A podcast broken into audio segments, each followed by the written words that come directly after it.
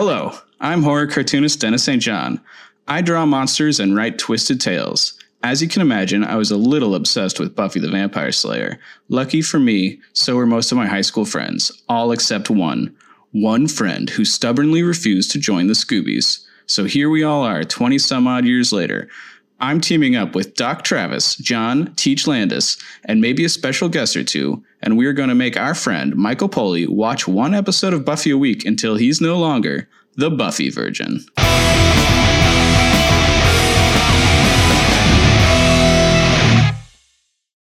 Hey, uh, welcome to Angel Virgin, a podcast with a fanzine sensibility. Uh, usually, we're a spoiler-free Buffy the Vampire Slayer podcast, uh, but as you may have guessed, we're watching Angel this week, specifically season two, episodes 18 through 22, including the Pylea saga.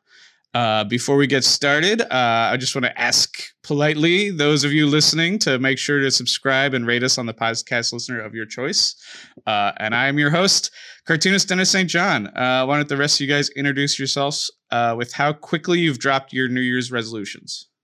Well, my name is Michael, and uh, I'm the Angel and Buffy Virgin. I've only seen up to the end of season two and the end of season five of Buffy. And my res- uh, resolution was to stop buying stuff, and uh, I have already bought a Blu-ray uh, DVD burner. Nice. But I'm trying to do it. If I, I was, it's like on the cusp, so I can start. I'm starting again now. Uh, hello, my name's John.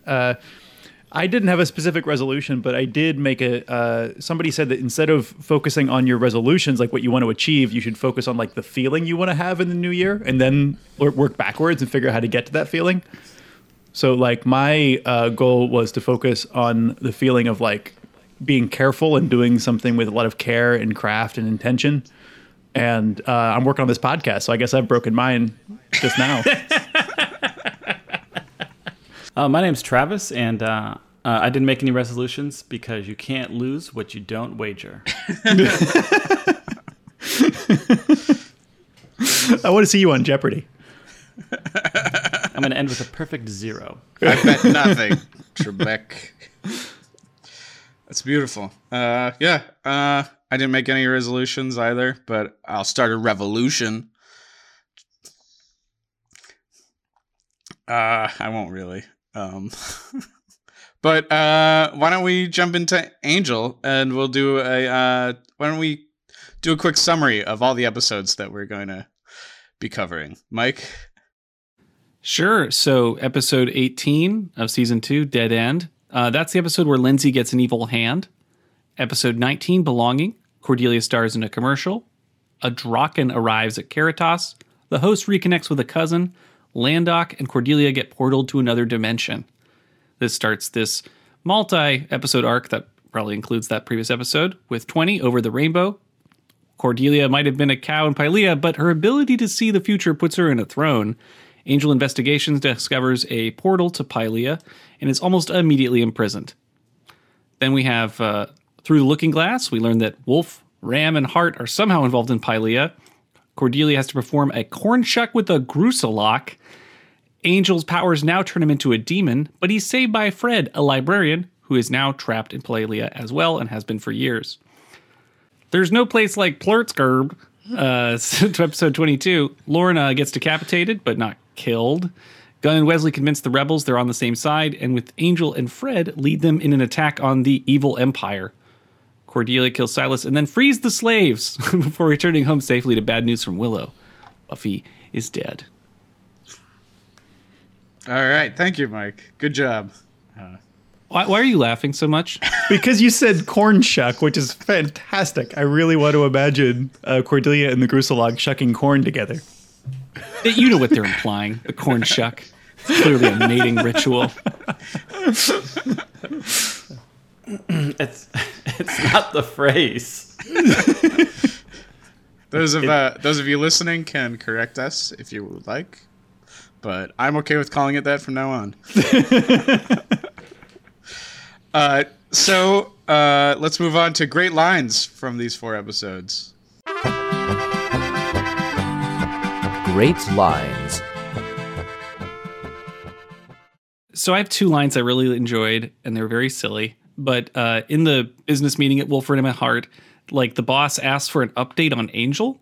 Uh, this is in uh, the episode. Um, this is Dead End where Lindsey gets the hand, and Lindsey, uh, like the boss man, you know, Glassy's like, and uh, current status of Angel, and Lindsey says, he's up, he's down, he's good, he's bad, he's a barrel of dead monkeys.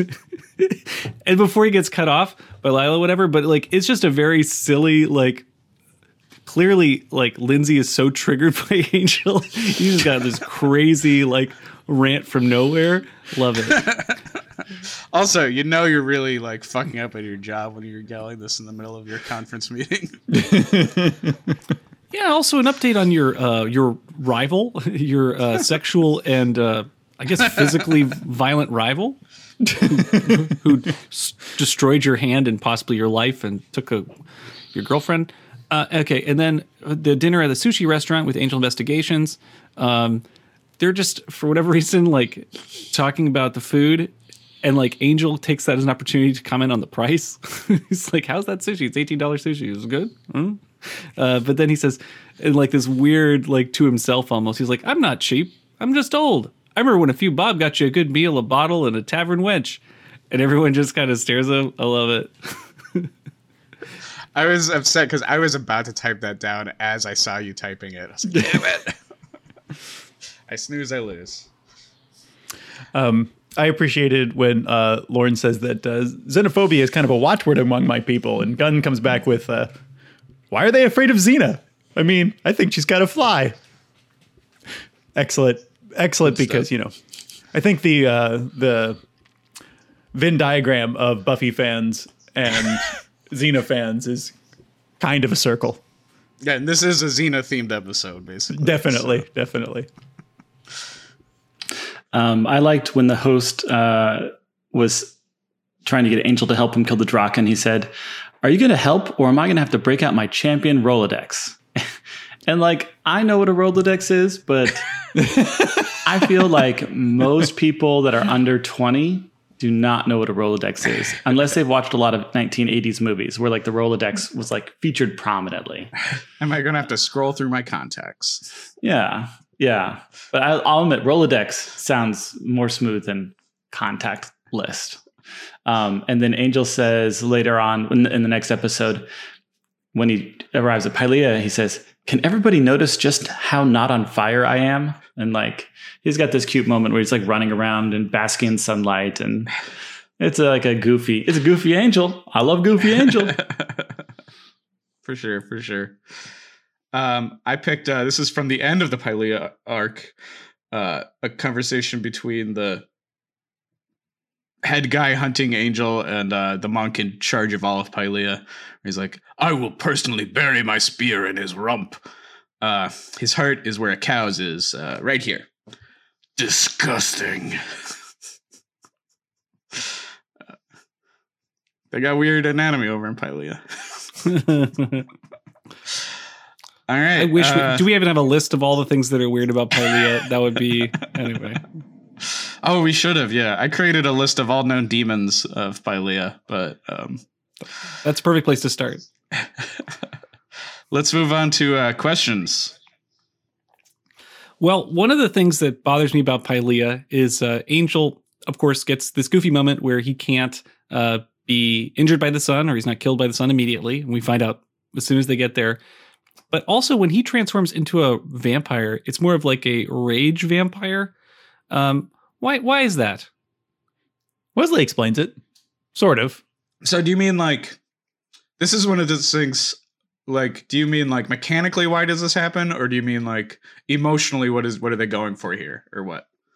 Well, I think if if Angel has pure, full grasp of his powers, this thing is over immediately, and everyone's like, "Oh yeah, he just goes in and you know they grab Cordy and take off." So something has to be wrong.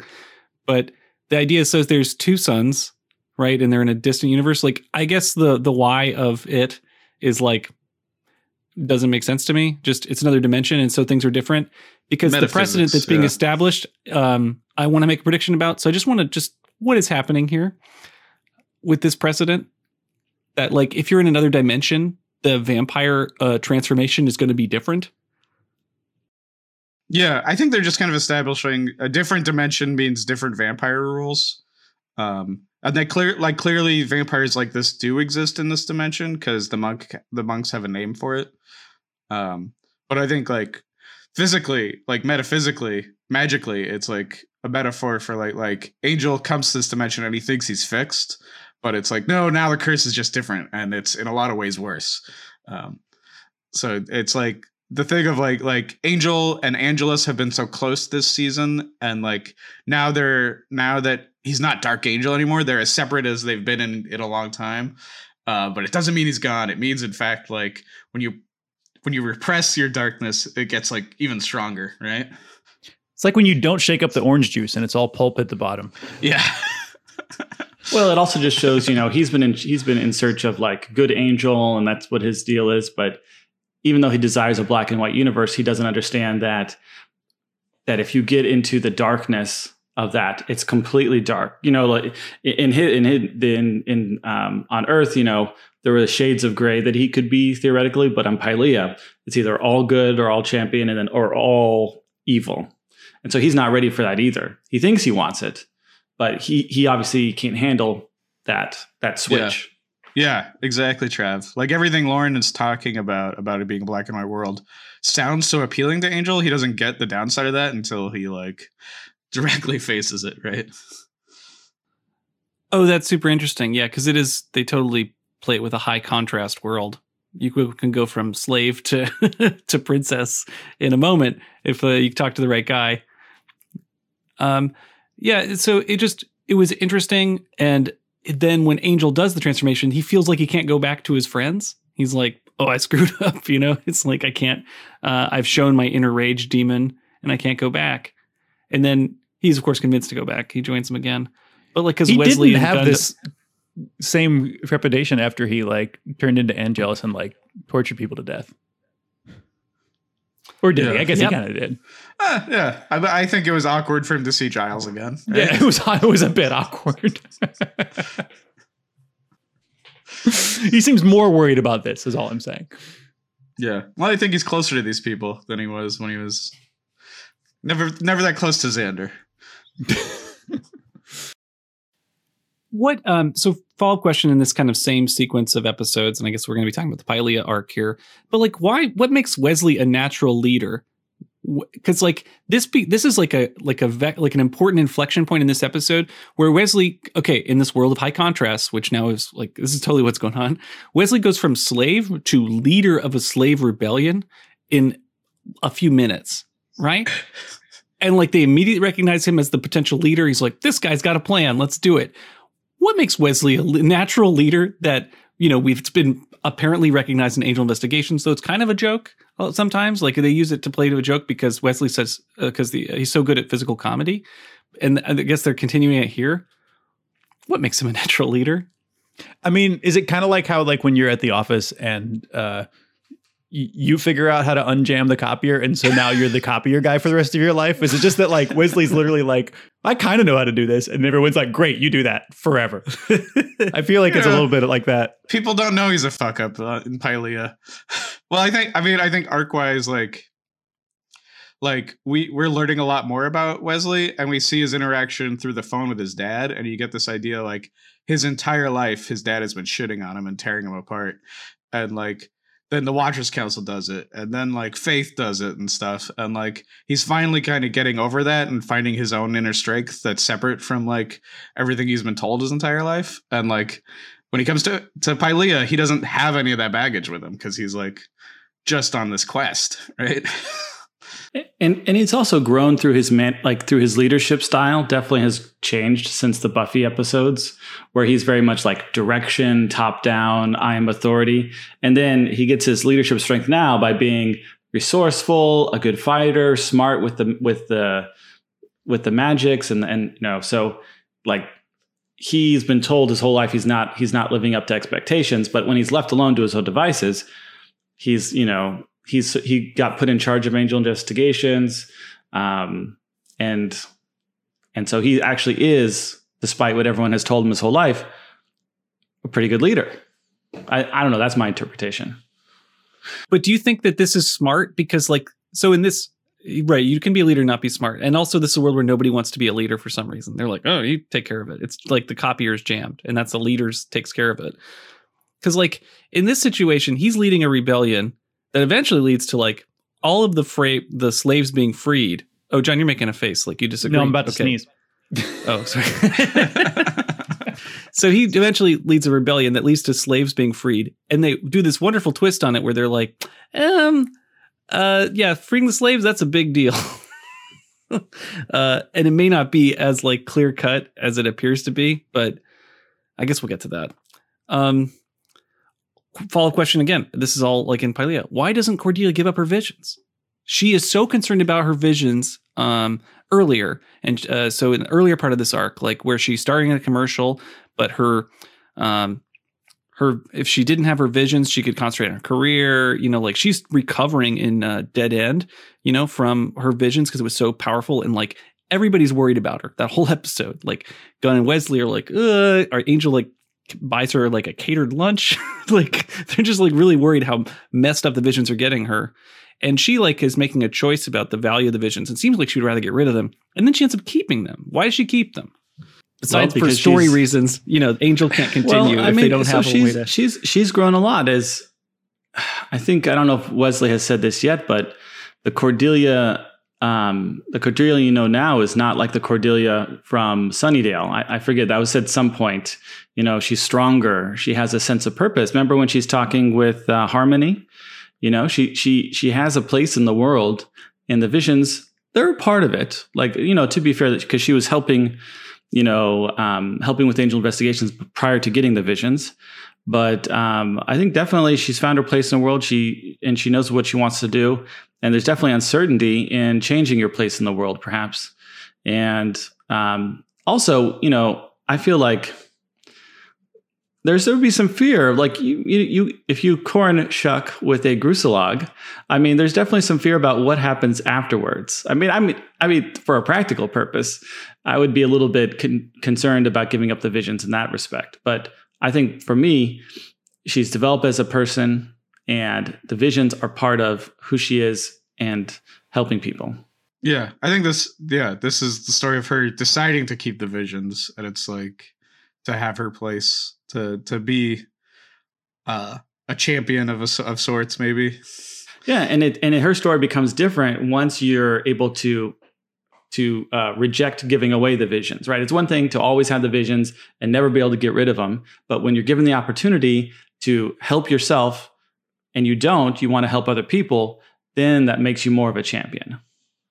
Yeah, she get yeah she gets the opportunity to redefine them because they're called a curse on Pylea, and she has to. She might have called them a curse before, but then she has to decide like, is that what it is, or is it? Uh, yeah. No, I mean it's something interesting to see that see it play out, and then she. I mean, I I, I agree, and I, I think all that stuff makes sense within the show. It was just it was cool to see it happen, but it was also like I I I feel like she could leave she could leave Angel Investigations and like pursue an acting career. I mean, because she she gets an opportunity to, to get rid of the visions. I think like well with the knowledge she can go home, though they have helped her survive in a way and you know helped her become a princess in this alternate universe.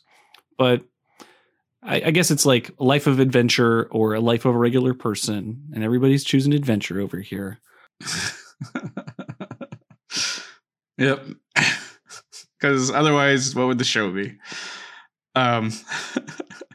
so, uh, just seeing Angel turn into his real demon just asks opens up demon questions for me of like like are vampires a specific species of demon that possesses humans? Because that face angel becomes is like i don't know. I wouldn't be that surprised to see that walking around caritas or something like so uh, is every vampire looking like that as a in its demon form? Or like can the ghost can the ghost of any demon become a vampire? Like how does this work? Um and i don't have any answer Did did in, in the show were we told that demons walked the earth before humans? I can't remember. yeah that's in like episode one of buffy Yeah. And then but we don't we're not told if if vampires were part of the demons that walked the earth. I think they say the last demon that walked the earth infected humans, and that's the origin of vampires, right? So yes, then then then I would say that the vampires are a evolutionary offspring of demons. All right. I, I guess that's answered. I don't know. What do you think? I was just wondering if like a different vampire came to Pylea, would its face be different? Would it look more like some other demon species we've seen before? Also, would a vampire without a soul just be pure that monster when it comes to Pylea? Ooh, I think so. I think you're right. But I think also the face could look a little bit different just because every vampire is different. But I'm not sure like the general, the general features it feels like would be the same. But you know who to, know who I'd want to come to Pylea would be the master. What does that guy look like?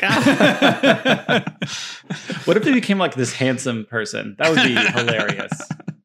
or that uh you know the demon with the claw hand um would he become like a pig would he become like a draken or something um i also wanted to ask michael specifically like when you were wa- did you get to watch these with travis and could you sense his excitement about fred being introduced Fred is uh, played by Amy Acker, right?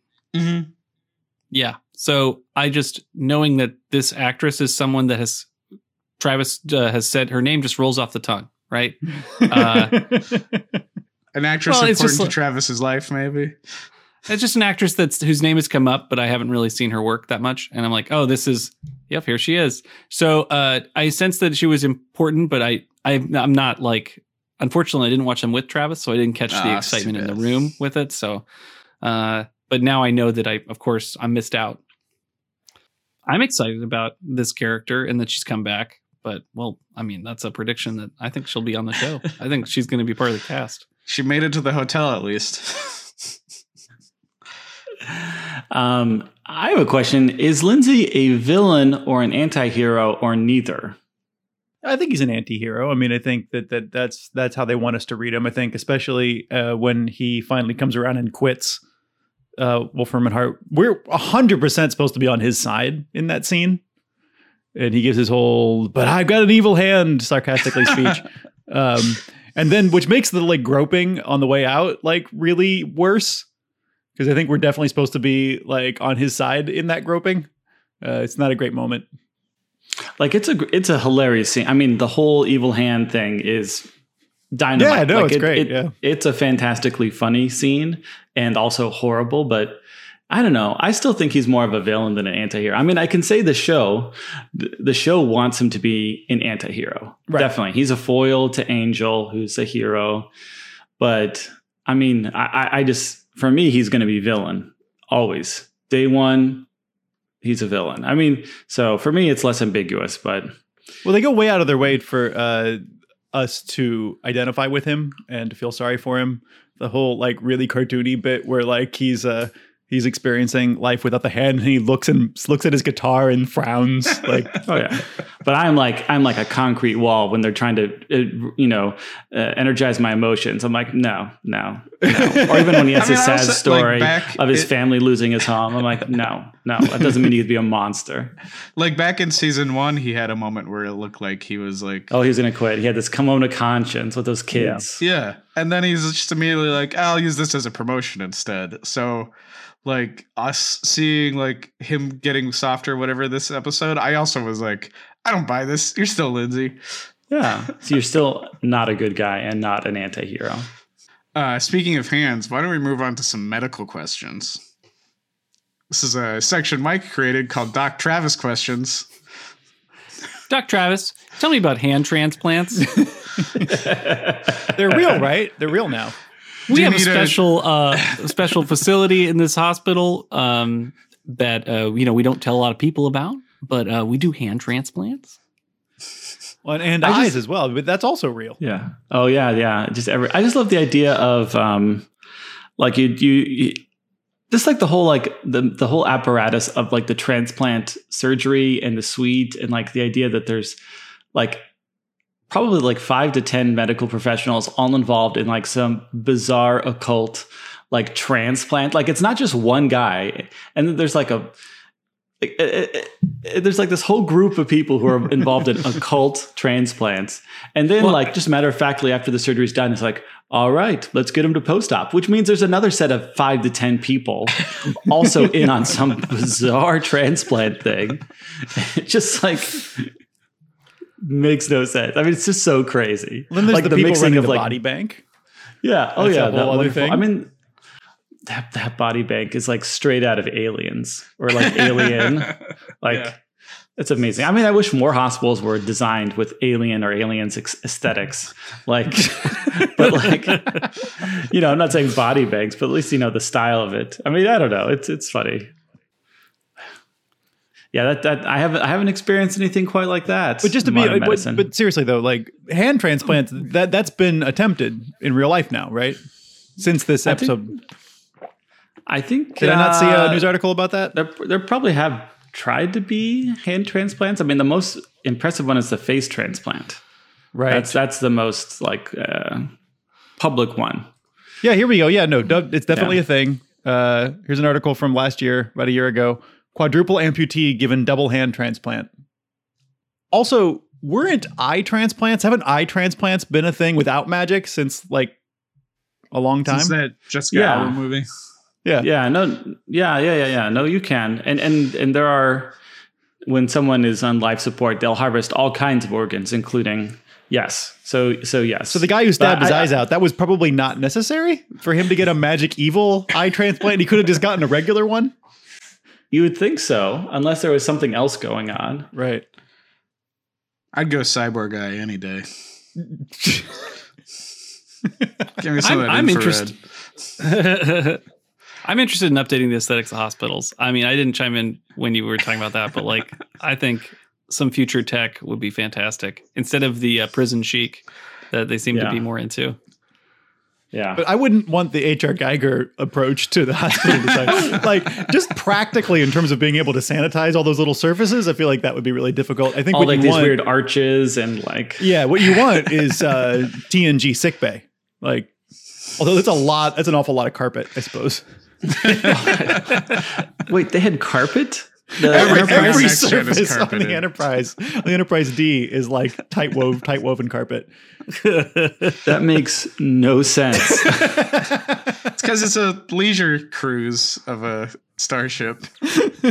carpet i mean who's like all right we got the spaceship. Let's lay the carpet. Bring in the carpet guys.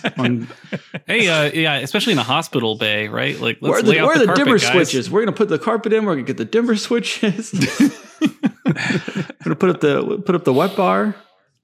Oh my god there's carpet. I never even realized there was carpet all over For those of you playing uh, Buffy Virgin Bingo, we are deep into next gen, the next gen check. Also, That's, this like, is like blowing my completely mind. off off off base, but like um, when they do surgery, uh, there's one episode where they do surgery, and their surgical, the special surgical robes are red. They're like primary red, which you'd think would be the complete worst color if you were doing surgery. I mean, I guess it wouldn't show stains, but you wouldn't know if like someone was like if there was blood spraying on you, you wouldn't notice. Maybe if you're not using, uh, not doing, if you're doing surgery on a Vulcan, it might be helpful because they have blue. That's blood. true, but they were doing surgery on Captain Picard, who you know is a full blood human as far as we know. except for his heart. was there was there carpet in the bathrooms on the enterprise We they never We've- showed a bathroom. never once the seen a Enterprise bathroom. does not have bathrooms. oh Oh, it has bathrooms. If you, I've got the Oh my technical gosh. manual over here. It has one bathroom right in the middle of the ship. the uh, if, if you if you're looking at the bridge from you know the normal view on the left hand side, there's a door back there that's supposed to be the bathroom. I Again, according to the technical manual, which I guess is not strictly canon, but come on. Uh, so I have another Doc Travis question. After Gunn gets attacked and shredded by like the real Dark Angel, uh, Wesley just grabs a big pile of mud and rubs it into his wounds. Um, and I just wanted to know why. superstition? I have no idea. That that is definitely not what you what we recommend. I've never done that to a person. I've never been like all right let me go outside grab some mud. I'll be right back. We'll get you covered in mud bandage you up and you'll be good to go i don't I know mean, it's i think supposed it's to just like, like stop the bleeding, like clog up, because it's a large wounded area, right? Because he got like shredded by big claws. I I don't understand. I don't. I, I think. I mean, I'm sure there's some old old timey reasoning.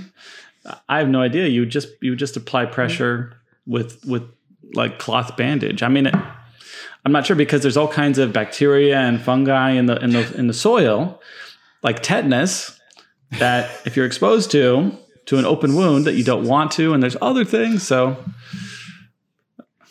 blows Maybe- my mind. I have no. Maybe there's So a not deleted a real scene. life recommendation. This is this is not a this is not a real life hack for those of you at home and you follow Angel as religiously as I do. This is not one of the things you want to implement in your day to day life. What is? Well, the karaoke bar, I think that's reasonable. Opening your own fictional detective agency, also reasonable. But not the mud, not the mud on the open bleeding wounds. I think I think you can do better. All right. Uh, let's move on to uh, best and worst episodes of the small list. Well, uh, the best episode, um, and I think this is unfair because it's kind of like a series arc, and I just thought it was the best because it kicked it off. But Belonging is the best because it felt like the most unexpected series of events that led to this transportation to Pylea, and it was a very, it was such a bizarre one. But also, like anytime you hang out with uh, Caritas, uh, and I'm sorry, with um, the host, uh, it's and Lorne. It's super, it's super fun, and like he's such a fun character to watch, like figure things out, and just has a completely other series and sets of contacts than you know Angel investigations, where Angel's like, let me connect with you know a detective, and like you know he's he's more like trying to find like someone like Kate and connect with the you know those kind of elements. Like Lorne just has like some random random regular looking people who all think he's cool. like when he goes to see the psychic. Anyway, he's a great character and he's a lot of fun. And like his interactions with the library, ugh, he's great. And then probably the worst is Dead End. And it's probably gonna be the worst on, you know, everybody's list, I imagine, because like it's just a weird Lindsey episode. And it's like has this, you know, team up vibe, right? With like 48 hours, which they reference, which is great, you know, of like uh, good cop, bad cop kind of working together. And like I don't know about you, but I have not been waiting for the Angel Lindsey team up to happen. like Lindsey as a villain is kind of like milk toast, and especially after Angel just like trashed him, trashed his life, destroyed his car, truck, and like broke his fake hand. I'm like, how can they ever be cool again? And like the fact that Lindsey's gonna maybe you know collaborate with Angel is insane. So that's the worst. That just felt like it was it was tough, but I also I enjoyed watching it because it was so weird, and I like Lindsey and Angel being forced to work together because Angel's such a dick to Lindsey, and like just an unrepentant dick. Like even when Lindsey's singing and he's like got a good voice, and everyone's like, oh, wow. I, you know what? He's a bad guy, but that's a great voice. Angel can't even give him an inch on him having a good voice. Angel's such a dick to him. And it's just, this is like full on Angelus type of relationship because it's petty and cruel. Ugh. It's, it's like, like- the best. Go ahead, sorry.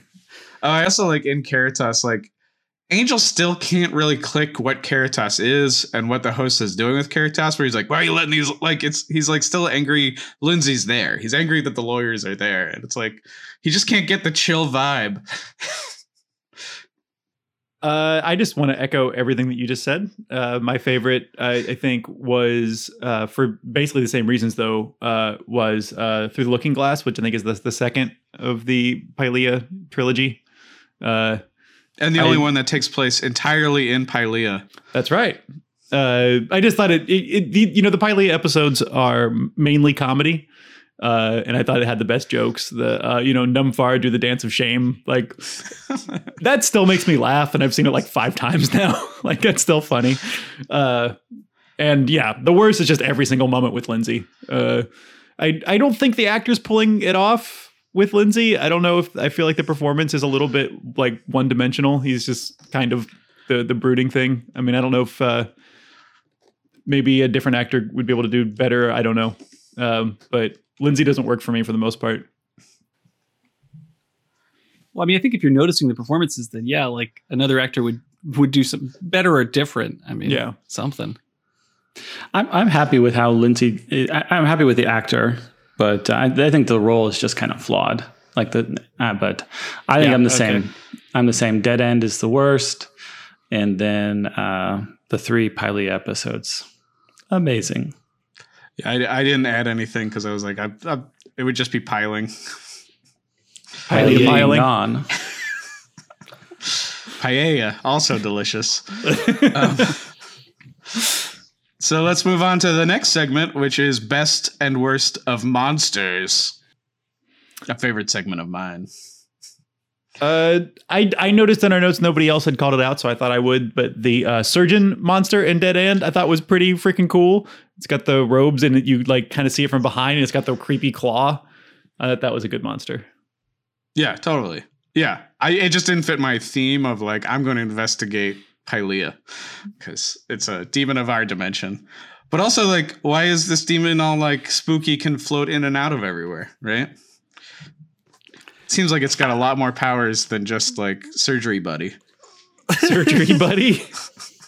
I, st- I still love the whole floating in and out. Like that still gets me as like something unnatural and cool, even Yeah. after all this time.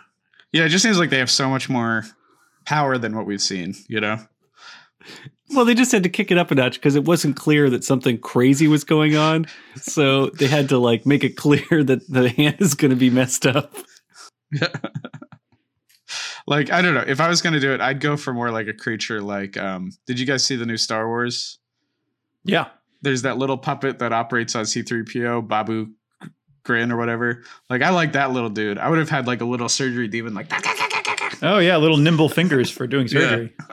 Ooh, like a tiny little demon. Yeah. With, like that fits in the palm of your hand. That would be smart. Well, like who is the uh, that fear demon uh, from Buffy? oh yeah, uh, is that Graknar? Grack. Yeah, that's right. Look at me just pulling out demon names. He'd be a great surgeon. He would. He's so tiny. Hear me. There's always room for a puppet, right? Is that what we're saying? Yes. Just like bring, Always room for a puppet.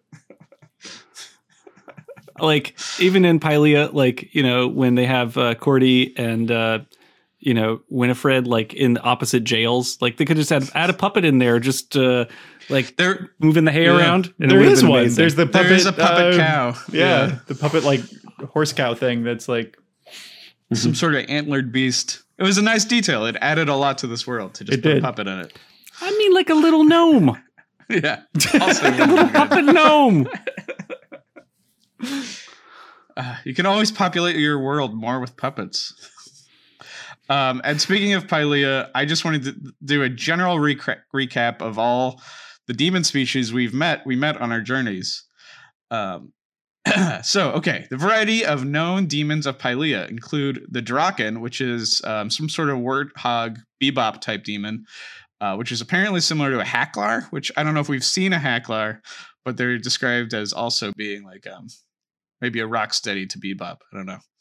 Um, we learn that Lorne is a member of, or first we learn the host name is uh, Lorne, uh, and then we learn he is a member of the Deathwok clan.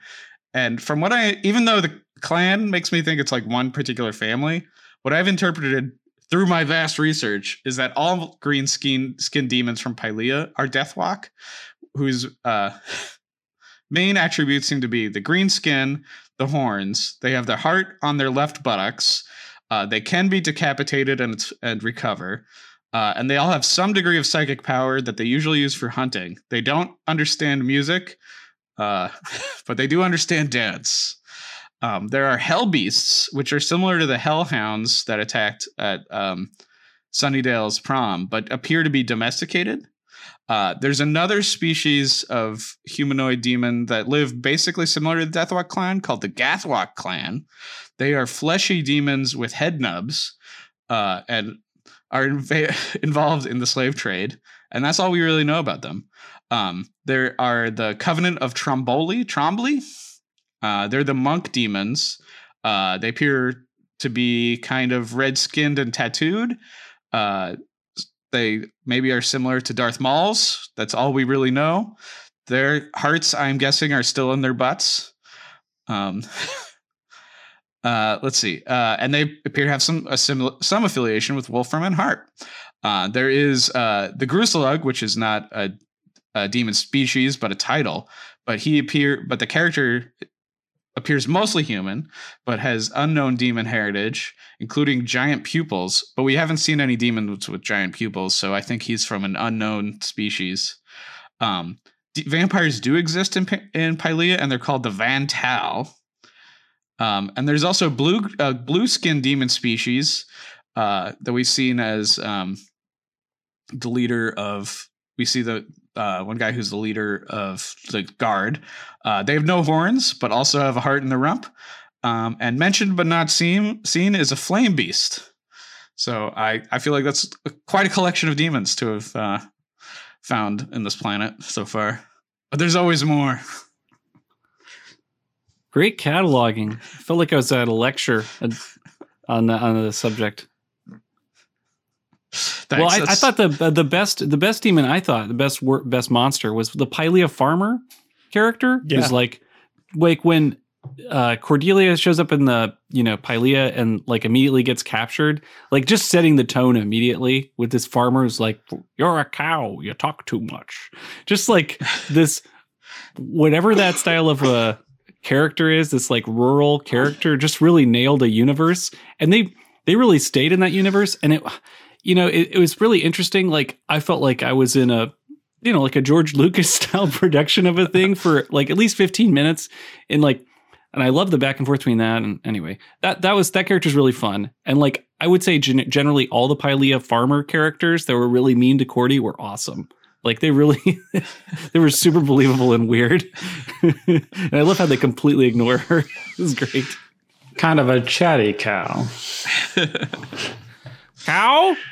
Uh, we're, uh, you need to stop it. That milk's worth more than you. Oh God. I uh, I like the Drokken from the Belonging episode, and the reason I think that's the best one is because the the fight scene with it is the best because of their they're fighting in this weird like open air warehouse with all these stacks of wooden crates, and they've got these flares, right? And it's just like the coolest scene to me. It's one of the best scenes ever in Angel, where they're filming them and they're following them with the flares, going down these different pathways. It's all like practical effects. There's no CGI, and it looks amazing Yeah. to me.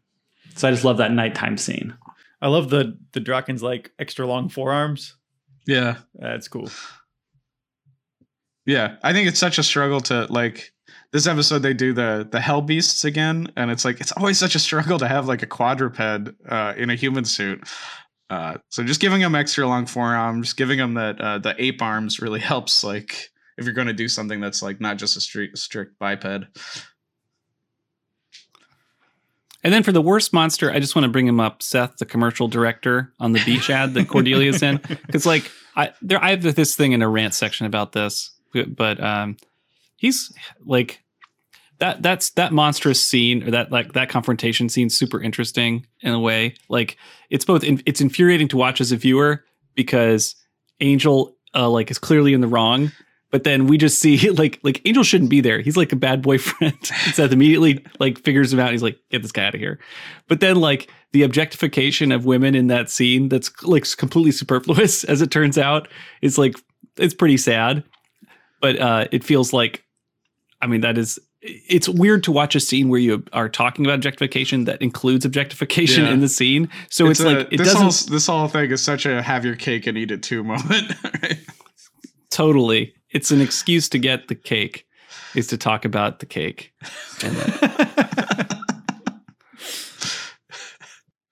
That's great. Yeah, I can't. I, wait I want to talk rant. about it in a rant section Yeah. as a separately because I, I feel like that transformation like yes the transformation of her you know going into her own and owning her psychic powers awesome but the transformation of like rejecting slash accepting the acting commodification you know at you know sexual commodity thing and then going to Pylea where she's like uh cleavage princess. I mean that was a little bit like what are you what decision did you actually make there? You didn't. You actually you you just put her in a starring role in a fantasy series instead of a beach ad and that's we all prefer that. Um, let's move on to best worst celebrity cameo then. Um, and it cannot go. It cannot go without saying that um, Numfar is Joss Whedon. Uh, this is his only cameo in the show, as far as I know. it's such a good one though. I didn't realize that was him. it's such a it's almost like it, it really reaches almost like Monty Python levels in that Yeah. scene, but it just works really well. It's really funny. It's hard to take the story seriously at that point because like because like the story does want you to take at least semi-seriously ideas about freedom and slavery and what does it mean to be free as a ruler what does it mean to be free as a slave uh, it kind of wants you to take those ideas seriously, but it's really hard to give it any attention when you've got Numfar. It also totally undercuts this whole thing of like, I really like Lorne's speech of being like, it's a world without music. And like, I thought I was crazy. I thought I was hearing ghosts in my head because I could hear music. And then we find out there is dance. Yeah. and it's stupid. Uh, also, just uh, that Daniel Dae Kim from Lost and other stuff, including uh, the most recent Hellboy movie, uh, starts showing up as a new Wolfram and Hart lawyer. And I think that's all we got for celebrity cameos this week. Only ones I noticed. Uh, so let's move on to uh, what I always call our most ill-defined category: best worst character look slash work. Well, the best character work was Lindsey with an evil hand. That was lovely and a mess. And it made me laugh, even though it was dumb. And but I, I think it was like it did the right thing where it was like this is a dumb villain character. Lindsey is calling out how dumb it is and then enjoying the dumbness of it. And like even though he gets a little grabby, like it's it's funny in the scene and I don't want to take away from it and call it out and like, oh, it's misogynist. Like it's straight up funny and stupid. And he takes advantage of it on his way out uh, in this alternate universe where you, you could just call it evil hand. Uh, I really like that mess, but Wolfram Hart's a mess. But it was a blast. Lindsey with an evil hand. And also just like the whole he has so little to work with anyway on this show. And he has a whole episode to work with his hand and be upset about it. And like he's poking at it, he's confused, he's investigating it. Like it's just this feels like how I feel when I'm trying to tinker with stuff around the house because I am like so dumb about technology. But the only reason I'm able to fix anything is because I just spend too much time on it. And like this is me fixing my elliptical for the past three months, and it is fixed as of yesterday. But it was just like poke, poke, poke with a digital multimeter. Like, huh, I don't know anything about anything. Um, and the worst is Cordelia's the princess. That was just the worst. Um, I, I mean, she's a great actress, and I love how she that how she handles the character. But I think their choice on this to go with the cleavage uh, Xena warrior fantasy princess was a mistake. It's uh, Because it's the it- Red Sonja bikini. Is what it is. Oh, it was from wardrobe. Okay. Uh, it just it, it just undercuts. I think like her, her transformation to to sexualize her transformation. Of course, they make it make sense in that world because she has some mating rituals to do. But like they could have easily done a different kind of princess. Like there's other looks for a princess. And I think after the previous episode where they made us feel like, you know, acting was a sexual, you know, actors are sexual commodities and they made us feel like that's a bad thing. And ultimately Cordelia agreed with that. That then, you know, in the meta of the show, you have decided that actors are sexual commodities. And so you can't you you you brought it up, but then you made a decision that they in fact are sexual commodities. And I get it, episodes of different directors, so someone could have a different perspective, and it, this show itself doesn't have to have a consistent perspective, especially in a uh, episode by episode TV show. But like, I saw these back to back, and I was like, this is clearly the the meta narrative of this is like actors are sexual commodities, and they just that's that world they live in, and I, so it felt. eh, I don't know. I was I was frustrated with that because that seemed like such an easy. they, they set up the conversation and then just uh, decorated uh, Cordelia up. Thanks, Mike. Um, I just think every character should get their own Pylea look. Uh, if this show was making action figures, they clearly would have given every character a Pylea look. They only do it to Cordelia and Angel, but Angel gets two. He gets his warrior look, and then he gets his demon look. Uh, Wes and Gunn just are walking around in their normal clothes the entire time for three episodes. Well, they have their normal clothes and then their normal clothes covered in sewage. It's true. They're covered in sewage. That's a look. I'm, you can't really make action figures out of it. no, you totally can. Do you, do you remember the uh, G.I. Joe Eco Warriors where you would spray them with water and they would have stains all over them? It would be color changing. Uh, like All right. shit stain is actually like stain. a valid uh, action figure gimmick. say Wes becomes a leader. He doesn't get any weird uh, leader garb. True. You're so right. Ah, It would be great to get for them to get the uh, the stocks though that they use as weapons, which no god that that really like made me like I mean I don't really care about realistic fighting at all but when he's like using his neck for leverage to like spin a massive piece of wood come on that was good uh, prop comedy. That was good prop work. Good prep work. Um, but my uh, best and worst uh, character uh, look was uh, Cordelia's denim catsuit when she first arrives in Pylea. It's uh, somehow both completely like form fitting head to toe and also head to toe completely denim. It's a really bizarre uh, fashion choice. You got I, I, underdog. t- I totally agree with Mike with uh, that it was definitely a miscall on having Cordelia in like the fancy bra uh, princess outfit, you know, at at the end. I mean, that's that totally undercut things. So All right. Uh, let's do uh, best worst new character.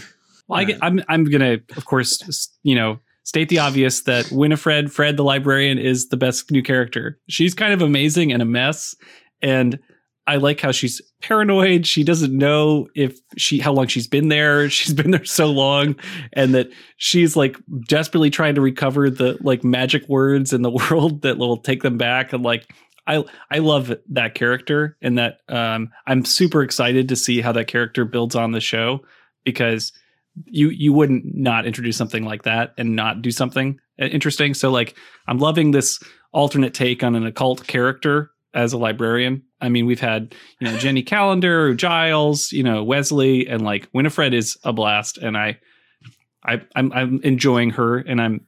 I'm sad, for, but I'm excited about all the PTSD she's going to have from this world.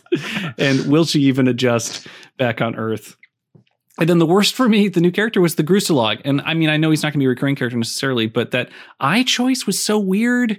And uh I mean, the the setup of the Groosalugg as like, oh, this guy's going to come and you, you're going to be like brutally raped by a monster. you'll you'll see.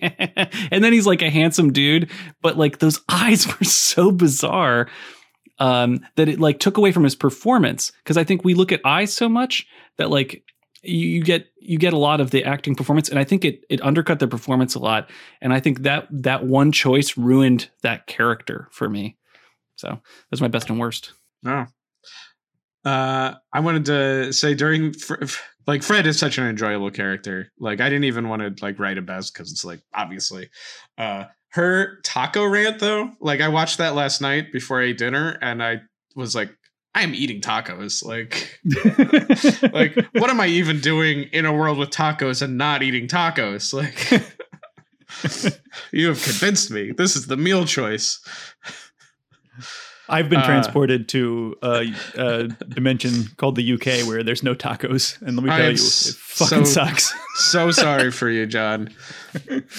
I had some. Ama- I had amazing tacos last night, and I appreciated them that so much more because of that taco rant. I was like, Well, if you ever want to appreciate tacos more, just call me up and I'll tell you how much it sucks to be here with no tacos. And then when you complain about how there's no tacos, people will say, "But sir, didn't you realize there's a there's a Taco Bell now in Croydon?" John, I will send you. I will text you photos of every taco eat just to torture you. you bastard. I went out for Mexican twice while I was in the states. It's Mm. great. And you were doing Midwestern tacos, like yeah, they're not even as good as yours. Yeah, exactly. They're not even that good. but still so much better than no tacos. And Fred, Fred is moving to L.A., the world, the land of tacos. Ah, What if you Um, were in the dimension without tacos and the dimension without shrimp? one thing I was super bummed about. I got sick over New Year's, and the party I was going to go go to had like three shrimp platters. And I was like, no. It's barely enough shrimp. Well, it was only like four people coming, so it was like,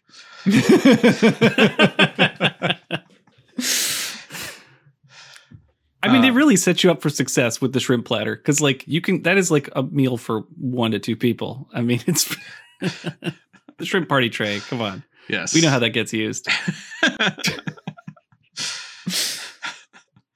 um, so my worst, uh, and really, I I agree with Mike here, but I just wanted to add a different one. Is like uh, La- Landok Landokmar of the Deathwok clan. Um, just because I don't feel like the character gets properly like like Lorne has a lot of upset feelings about him showing up, and Angel's like really really gets along with him. And I feel like when when Angel finally clicks like what's bad about this world and stuff, like we never really fully explore like Landok's like issues or like like Landoc coming to terms with like I've been killing humans and humans have feelings. Like I just think that could have been like uh the character feels like he got off the hook because instead of being explored. dude you're so right like that that whole episode Landokmar is like just uh just a total like red hair i mean it doesn't feel it's so unexplored because it's like we just use him as an excuse to start this amazing Pylea arc and like yeah the and Lorne uh, but you do get some self self explanation from Lorne but yeah Landok is is lost Yeah. i mean that, 'cause it's nice he to get that contrast but it just it's just how insane Lorne is like he's such a weird character period Trav, why don't you talk a little about your favorite character? Oh, Fred. Oh no. I, I mean, I, she's my new favorite character. Um, but eh, I mean, she, she, I liked her performance. It was, it was definitely delightful, but just the tip of the iceberg. I mean, so we, we're just getting to know her, and um, there'll be plenty more of Fred, which is great. So um, I, I should have, I should have said the best, I, the best acting that I saw was with Gunn when he was giving up being with his crew and like giving that speech of I got to stay here. That was really touching. And so I think like the best like single instance of acting was Gunn saying I got to go be with my crew. And then that was great. I mean so much the so you don't understand why he changes his mind. Yeah. It's a little Yeah. bit. I He jumps in the car and he's like, "We're off to the other dimension now." You're like, "Wait, but why? that's you had a really good reason for staying, you idiot." you know you know why you know why because angel called him up and told him they got a suicide mission yeah. And Gunn is ever since his sister died, Gunn is definitely on a suicide mission. Yeah. Yeah, I do feel like the show could explore Gunn a lot more than it does. Yeah. Like we get the some good stuff this arc with like him watching Wesley and watching the way Wesley behaves when he's in charge. And I think we need that, but like I'd like to see it more. Yeah. Um, my best character was Lorne's mom. It's a comedy character, uh, and it's not real deep, but I just the uh, the way that uh, the way that the character is constantly uh, going and doing these like kind of like passive aggressive guilt trips that then have made me really quickly ramp up into just completely saying what she thinks. And she's just like, "Oh well, you never come see me because you're terrible and I hate you and I want you to die." We ate the wrong child. yeah, like those all really work. I, I I really I really like that character. Nice, nice. All right. Uh let's do best zoom in and enhance opportunity. Let's throw this. I'm gonna throw this one over to our tech quiz. Johnny. Well, thank you. Um, so uh, when Lindsey breaks into uh, Nathan Reed's office and signs in on his computer, we get a lot of really good shots of like the Wolfram and Hart operating system um, and a lot of uh, things here. Um, however, 99% of it is extremely boring. It's actually just stuff from someone's office computer. So it's like got his to do list and there's nothing on there that's interesting. So Nathan's read to Nathan Reed's to do list includes uh, you know, the Blatt case deposition, LA office assignments, senior partner reports, and on and on and on. It's all really, really, really boring for the most part. The only interesting, halfway interesting one is shaman contracts is on the list, but everything else could literally be from anybody's to do list.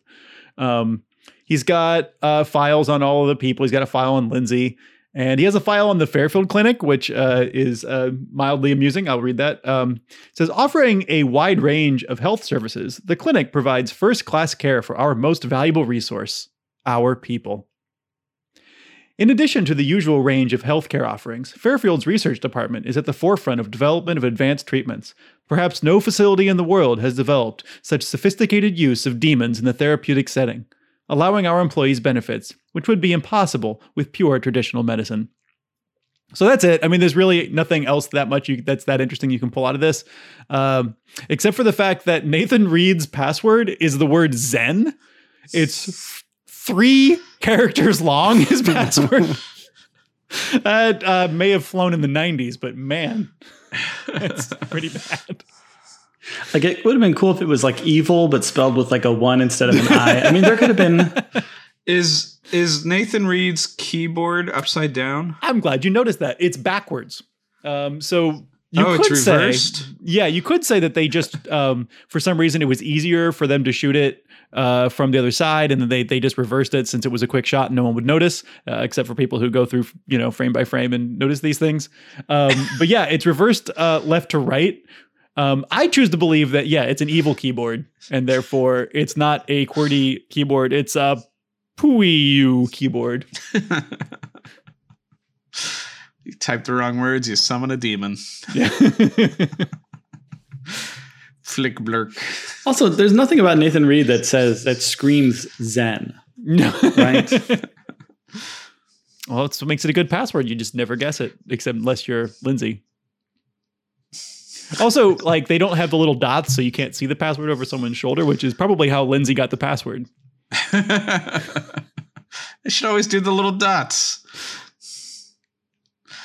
There's always something kind of amusing about like when people are creating their own computer programs for movies or shows where they can't use like you know what the, a real computer looks like so they create Yeah. these systems that just look like like That would be first oh app. god, time travel job fantasy, like going back to the '90s and being the designer who designs the the UI for like you know Jurassic Park and stuff. Although, Yeah. did you know that the 3D um, zooming through the computer Jurassic Park thing that's a real thing?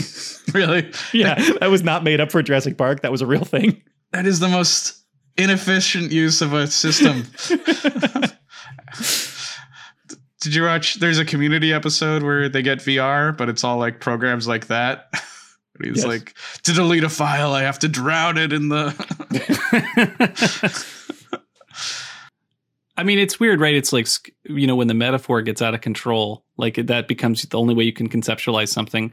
But those things seem absurd, but at the same time, like trying to explain to your parents what how to do something on a computer, right? Like if these visual tools help at all, then yes. Like make the metaphor super big. Like you go inside the computer, you click to enter email, like whatever it takes. Yeah, I was watching my dad use a computer, and he's like pretty Yeah. computer savvy. Uh, but watching him like try to use his laptop, he does not understand touchpads. Like he can't. Like he, he like he's not he doesn't under he's he doesn't understand tap to click. He's still like trying to press like with one finger the button and the other finger to move, but it's all one thing now. And he and he and it then then it freaks out. Uh, it's never mind. uh all right thank you john for that um zoom in enhance opportunity uh and i know that uh as you've stated before, uh, Angel is not in HD, so it's a little harder on this program to do the zoom and enhance. So I appreciate the effort you put in. Thank you. Uh, and now let's move on to recommendations. Recommendations.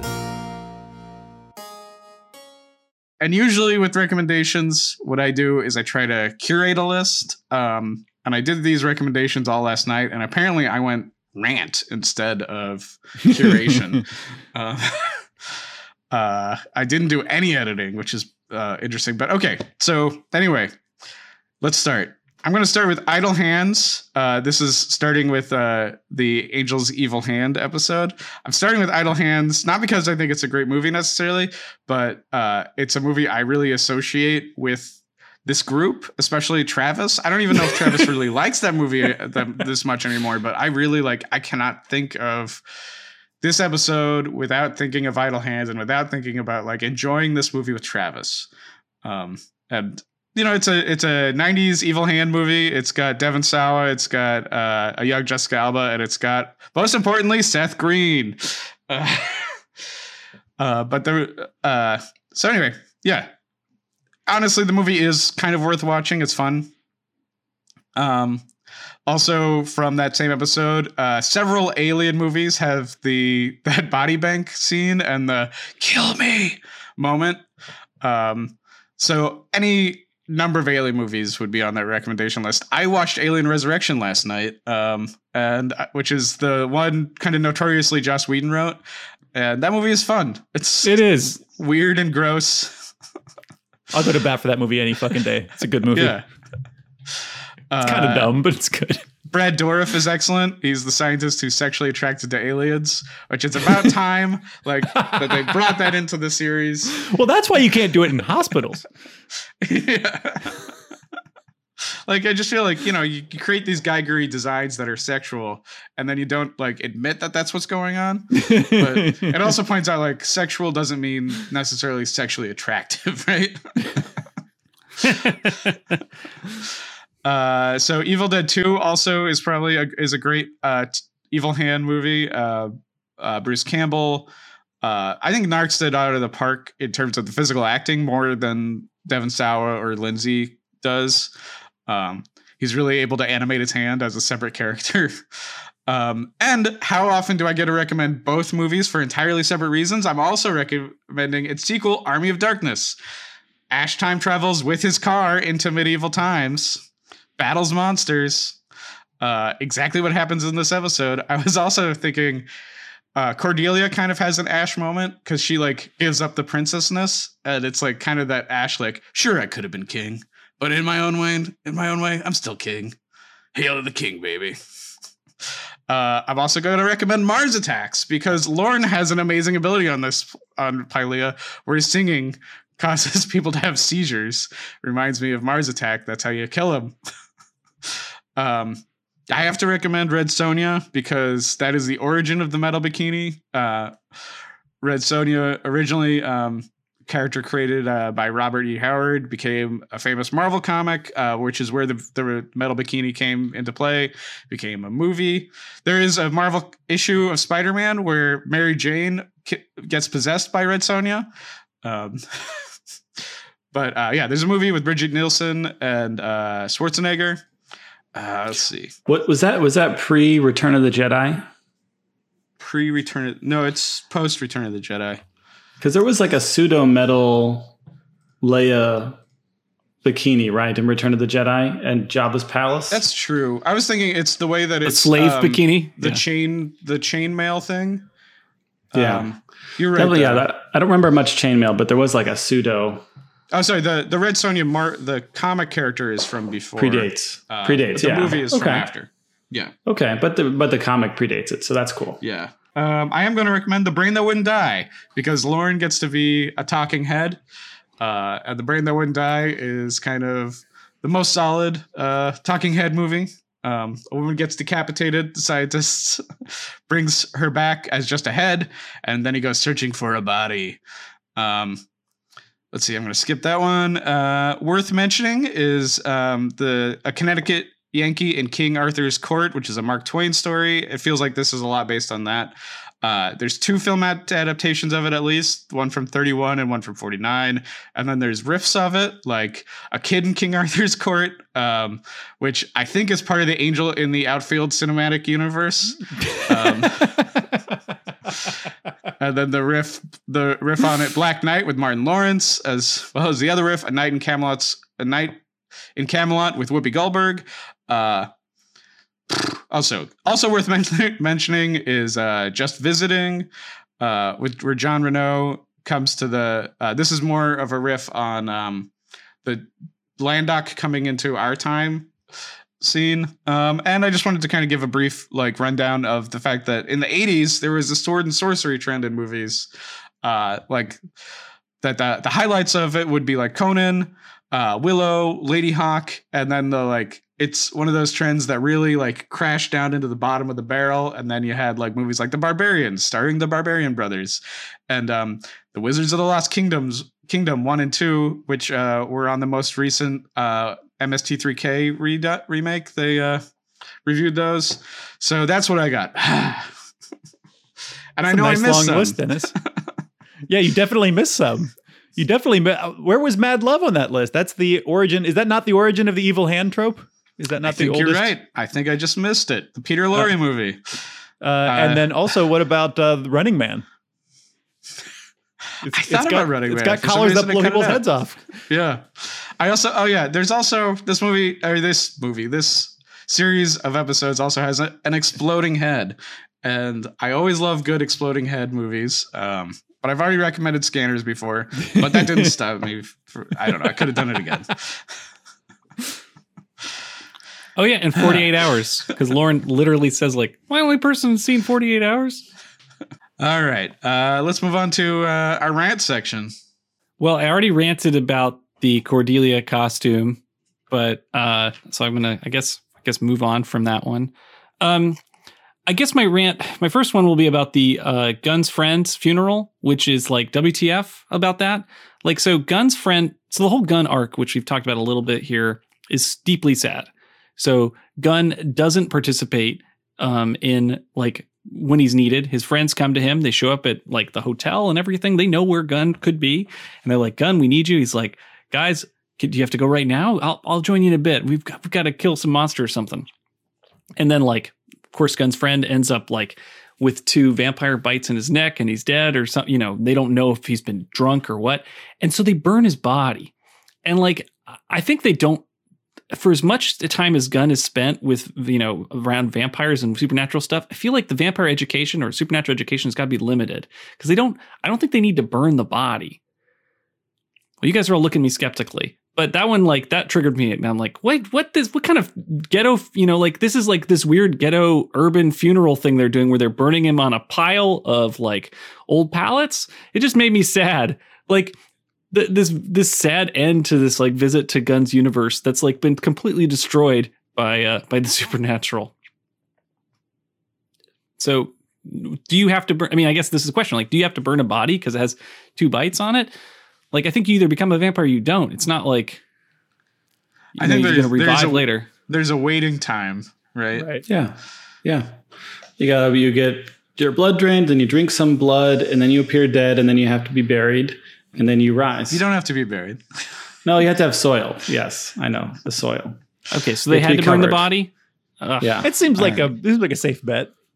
yeah. to be safe. Also, it All seems right. like less like I, the other alternatives would be to like decapitate the body or stake the body, and I that Yeah. that seems like not as dignified as at least uh, Yeah. cremation is like a normal thing to do with the body, not on a pile of pallets normally, but it's what they did with Darth Vader, The pallets. basically. I'll right. admit it would have been funny if Angel the series had introduced like a like a uh, a crazy crematorium like character that they they could show up and like cremate cremate potential vampire like uh uh, potential you know the friends that have been killed by vampires that may become Yeah, vampires come to and, think of it, if you could just push cre- like cremation as uh, you know a more mainstream option in Sunnydale, Buffy would have a lot less work on her hands. yeah They just need to like. Shoot, you're so right. They absolutely need to cremate all the bodies. Who are these people? what are they doing? They should learn their lesson by now. Damn. All right. I- so Angel yeah. getting some sun. Oh, go ahead. Sorry, Dennis. Oh no, I was just gonna continue that rant, but Oh, please good. continue. It's a good one. Cremate the bodies. I think the vampires obviously have some sort of financial stake in this. They've probably taken over the funeral home industry. ah steak. Dude, totally. Vampire Funeral Home will be a great TV series. Super clear what's going on there. And they're it's not even, but it'll make sense. People will get it. Uh, okay, so Angel getting some sun, right? So this is like both a lovely moment because we like seeing Angel happy. and Which even when it's fake sun. Right. So it happens twice here on the commercial for the it's beach. the third He's like, time "Yeah, overall. Yes. But it could be all the time if he just kept the ring of apart. that just makes me crazy because he loves it. He loves the sun, but he doesn't deserve it. He does love the sun. They did the thing the first time where they made it really clear that he's really pale once you see him in the sun. They did not seem to be repeating that. No, he's he's beautiful. All right. D- David Boreanaz really isn't that pale though. For an Irish guy.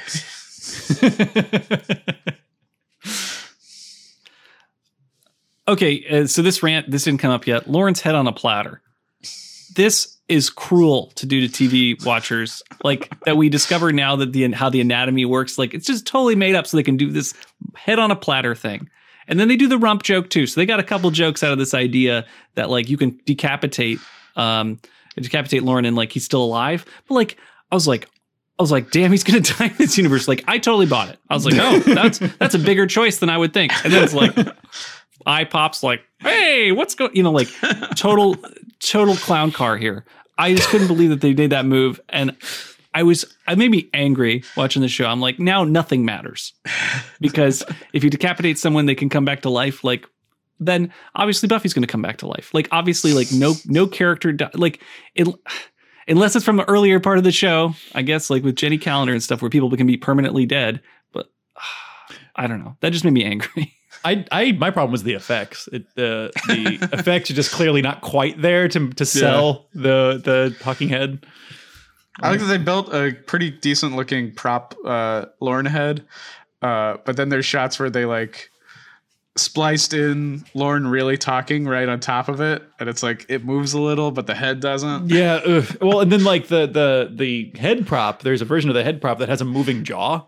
Yeah. So like a couple times, yeah, they cut they cut to wide shot, but it doesn't work. It, it it works, but it doesn't quite sell it. Where it's just sort of like he's like creepily sort of wagging his jaw. There's kind of a one third shot though where you can just see it blinking and I was like this is pretty solid. Well, I was totally not paying attention to the effects. I was so angry at the. I thought the and then, effects were- he- the then, then this fine for me. this mini quest of reuniting the head with the body, and then it'll come together. Like Yeah. what? It, You do start to think going- about like how is he talking? Where is he getting oxygen from? How does his lungs work? Yeah, and well, like the uh, the whole the whole um, even though it's three episodes, it still feels like there's elements they could have done without that I prefer that they spend more time on other things. Like I don't like the Lorne's head thing. Yeah, it feels like a side quest. I don't. It doesn't really have that much emotional payoff. I'd rather no, they like, do it because they have the that. good rev- Give me some more the Gunn good stuff. reveal. I liked it. I was like, this is what I'm gonna draw for this week. They do it for a TV cliffhanger moment, and it's just like, and then you have to walk through, you know, however many minutes of exposition to justify this good moment because they don't want to commit to actually killing the character. And it's so aggravating that I'm like, oh, now I have to, now this is the drama? Fuck me. This. I was just so angry with that. That's why this is the rant section. Okay. And then um, I love hate how they abolish slavery before leaving. They're just like, and you're all free. And then they explain, like, oh, and there'll be reconstruction, you know, next to follow. And then, you know, freaking Groosalugg's like, re what? And like, then they get Gunn, you'll take care of this. And then Gunn, like, I should have picked this as the best quote, but like, Gunn explains the challenges of slavery, like what what what freedom means to people, and it's like, it's an awesome like note to American history. It's great, but just like, what did they just do? they like, it's awesome because they totally invert the victory immediately by talking about the challenges they'll experience, the uprisings and concerns. I love hate it because like they could have just left and like not done that, and they did, which is amazing. But uh, it also like undermines the thing they just did because they didn't discuss any of the consequences of of that before doing this plan, like this revolution plan. Because like Wesley's got a plan. Yeah, let's let's go fix the copier, right? Whatever you know, this the copier fixer. Let's do what he says. Like I don't know. It just it just makes everything more complicated, and it is complicated. But then they don't. I don't know. well, it's I- like the I, like bikini the thing you're illusion to talking about. complication. It's just like the bikini thing where it's like being smarter than a thing doesn't mean you're not going to go ahead and do it. Right? Right. Yeah. Uh, and so like this is to- totally the moment in that one Star Trek where uh, Captain Kirk reads the reads the Declaration of Independence to the people and then just like beams up. it's totally that. Uh, uh, except yeah, except they're smarter than that, so they know they're doing it. So they just like we're gonna do this thing. There, we did it. like, Luckily, we don't have to stay in Pylea. yeah. Because really, that could be the rest of the show is like trying to guide them through reconstruction, right? right. Like if they were, yeah, going to take responsibility for what they did. Yeah, movies. I mean, it's the whole. Yes, like that'd be amazing. Uh, next, next rant here. There's so many. Sorry, this is uh, the what's the code moment when Lindsey thinks he's gonna like get some information about the evil hand or whatever, and he's talking to this detective. Detective's like, "All right, so tell me the code." And what's he's like, "Oh, I'll pay you whatever you want." And the guy just goes to kill him. It's amazing. That that like inversion on Lindsey. That That's the best. That build is the best. And then that angel shows up to rescue Lindsey. I was like, oh, come on. Uh, so then the other part of Dead End, which is the worst, which is that Lindsey's inv- investigation of his evil hand, like just chop it off. It's messed up. It's like something terrible's happening. Like it's not. But he goes through the whole investigation, and like the whole time, I'm confused about what he's even trying to accomplish with it. And I, I don't think it's clear what he's trying to accomplish. What he's trying to do is team up with Angel, get to the weird body body vat room, be horrified, and that's it. Like that's the goal, and then invert and you know quit Wolfram Hart while being an anti-hero. But like that arc doesn't it doesn't make sense for him to go that deep. I mean, he knows Wolfram Hart is fucking evil. Like he knows that. Yeah. He works for them. They want him to be the boss. They are grooming him. And also with some object to control him, right? Like this is all very cool. Like like Lilah senses that. Like you know when when she sees him getting that moment alone with the boss right? Where it's like oh he's going to get promoted and i'm not. And so it's like you see this arc of prom- evil promotion but he's going to be he's going to be skeptical and paranoid and investigate it. But like he knows it's evil. So like it feels like it's not necessary. And also why does why can't he just have access to this information? Why is it hidden? I don't think it's hidden at all so the the the back channel thing of Lindsey investigating stuff is like super confusing to watch. So I had to watch. I watched the episode a couple of times just because I was like, wait, when is the moment when he decides that that's what he's doing? I mean, we see him get curious about the hand and go after it. So this is this kind of the end of the rant. Is just like it's a little convoluted. I ultimately I like it and I get it, but there's just like a couple steps missing of why Lindsey is surprised at how evil the company he works for is, and I I feel like it's not the hand is personal, but it's not personal enough. Like it's not like the hand is going to kill someone he loves. What the hand could do is kill him, though. Which is that crazy moment where the dude stabs his own face with a, you know, with the knife or whatever. Ah, this episode's so messy. Anyway, I'm just gonna walk away from the hand. Um, I would like to, uh, for my rant, I would like to slightly extend one of your rants, Michael. Um, I uh, thinking about the uh, the bikini scene, which I think is kind of the heart of the the whole, maybe even the whole three episode thing. It's kind of like uh, the beginning of Wizard of Oz. That like it's the it's the statement of the problem that like sets up the fantasy. Um, so like you have uh angel in this moment that i found like you know kind of really really relatable. Those moments where you like you want to be the good feminist ally and you intervene in a completely clumsy and idiotic and uh, selfish way uh, where he's like i'm going to be the hero of this and i'm going to save you from the evil uh, director who's male gazing you. And cordelia is just like you have no idea how complicated this relationship is and this interaction is and please stop trying to help. You're an idiot. Right? Um, and i feel like I actually feel like, um, and I completely agree with you that the show wants to have its cake and eat it too, and, and it wants to be smarter than the things that it keeps doing. But I also feel like um, the princess role is kind of connected to that moment where uh, you know you have um, like being a successful actress, uh, being the princess is this like form of power that has all of these like strings, and it's this kind of power. It's this weird kind of power where the you know the monks are like, "Oh, you're the you're the princess. You're totally the princess. We'll totally do anything you say, except we'll totally kill you if we feel like it." And I feel like um, there's a similar thing going on with uh, Cordelia's relationship to being an actress, where it's like, "Oh, it's this desirable thing," and she actually definitely wants it and definitely wants wants to do that, and it gives her a kind of power, but it's also this sort of restricted power. It's this power that comes uh, only at the behest of people who are going to, you know, literally hold hold hold uh, hold her life in their hands. Uh, so I feel like I feel like that kind of that that is a theme that runs through the whole thing. And also Angels like does he actually repeats like if you think of Pylea as this high contrast universe, right? That whole scene is repeated when he faces off with the Groosalugg, right? Uh, Angel is he wants to rescue Cordelia and he's um uh and the Groosalugg wants to rescue Cordelia, and he's got this guy whispering in his ear, like, "If you don't, you're she's going to be raped by a monster." Uh, and there's this both these these guys who are who are fighting ostensibly to save Cordelia, but they're also sort of fighting over her, right? In a in a kind of a possessive way.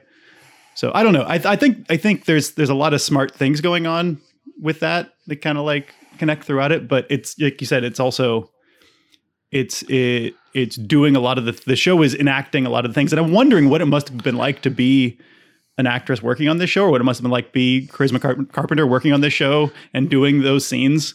Uh, you know, and, and maybe even knowing a little bit of what we know now about Joss Whedon, like I don't know, like the how much did how much how ironic does did it feel? Did it feel ironic? I don't know. Like it makes you wonder.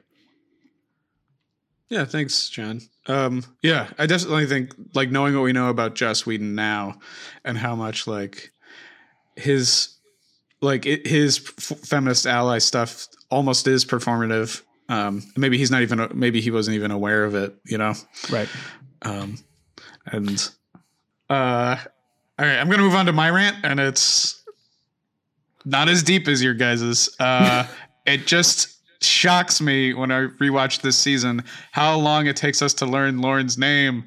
Um, it was it's been a struggle for like three episodes of this podcast, or maybe four, to be like calling him the host when I want to call every time I want to call him Lorne. Um, so it's just always a surprise how long it takes to get to that. Uh,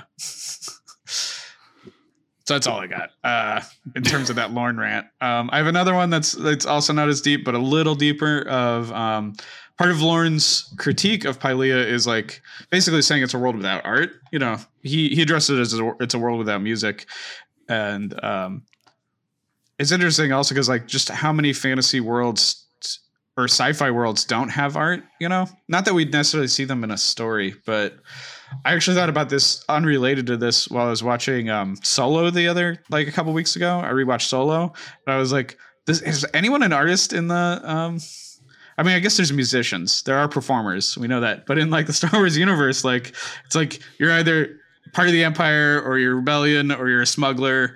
Like, I guess you can be a, a performer, but like. I don't know. He like he wasn't like I gotta get a I gotta get out of Corellia. I'll join a band. Um, it just made me think about like I don't know. Lorne has this whole thing about the value of the arts, and like Angel never really connects with that. Um, Yeah.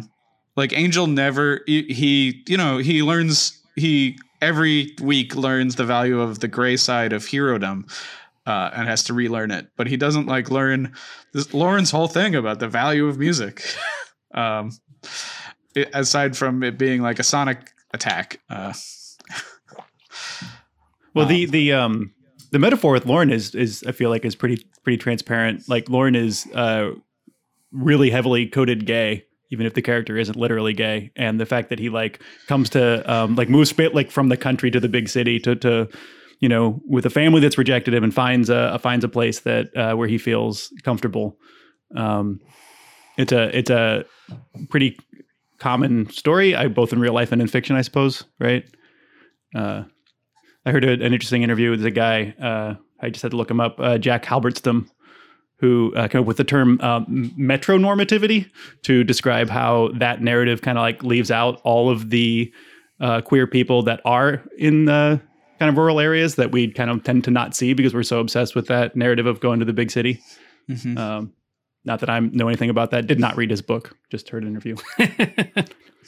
uh, but like that's pretty clearly like the story that they're trying to tell us with, with Lorne. I feel like.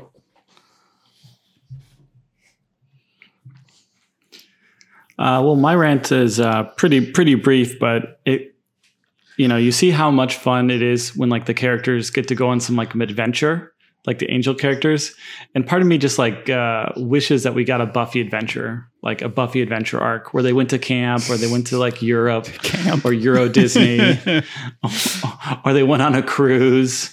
I don't know. like I would have taken any like any adventure, or like they went camping. Like Buffy, imagine Buffy and the crew going camping, like, and then they fight some monster. You know, Yeah, I'd watch that. Yeah, they don't move. They don't leave Sunnydale very often. That just reminds me of Yeah. our, our recent Monster of the Week thing when we were ended up in those woods. yeah. So it's it's just like there's so much fun things you can explore when you take the characters out of their normal environment, Yeah. Which was amazing for Angel to do. it's such a big step. It's so different than the end of Buffy this season. Yeah. I mean, they do kind of go on an adventure. They like go on their, you know, RV trip with Spike at the end of season five, but it's, you know, and they hide out of the old gas station, whatever it is. But like, yeah, I don't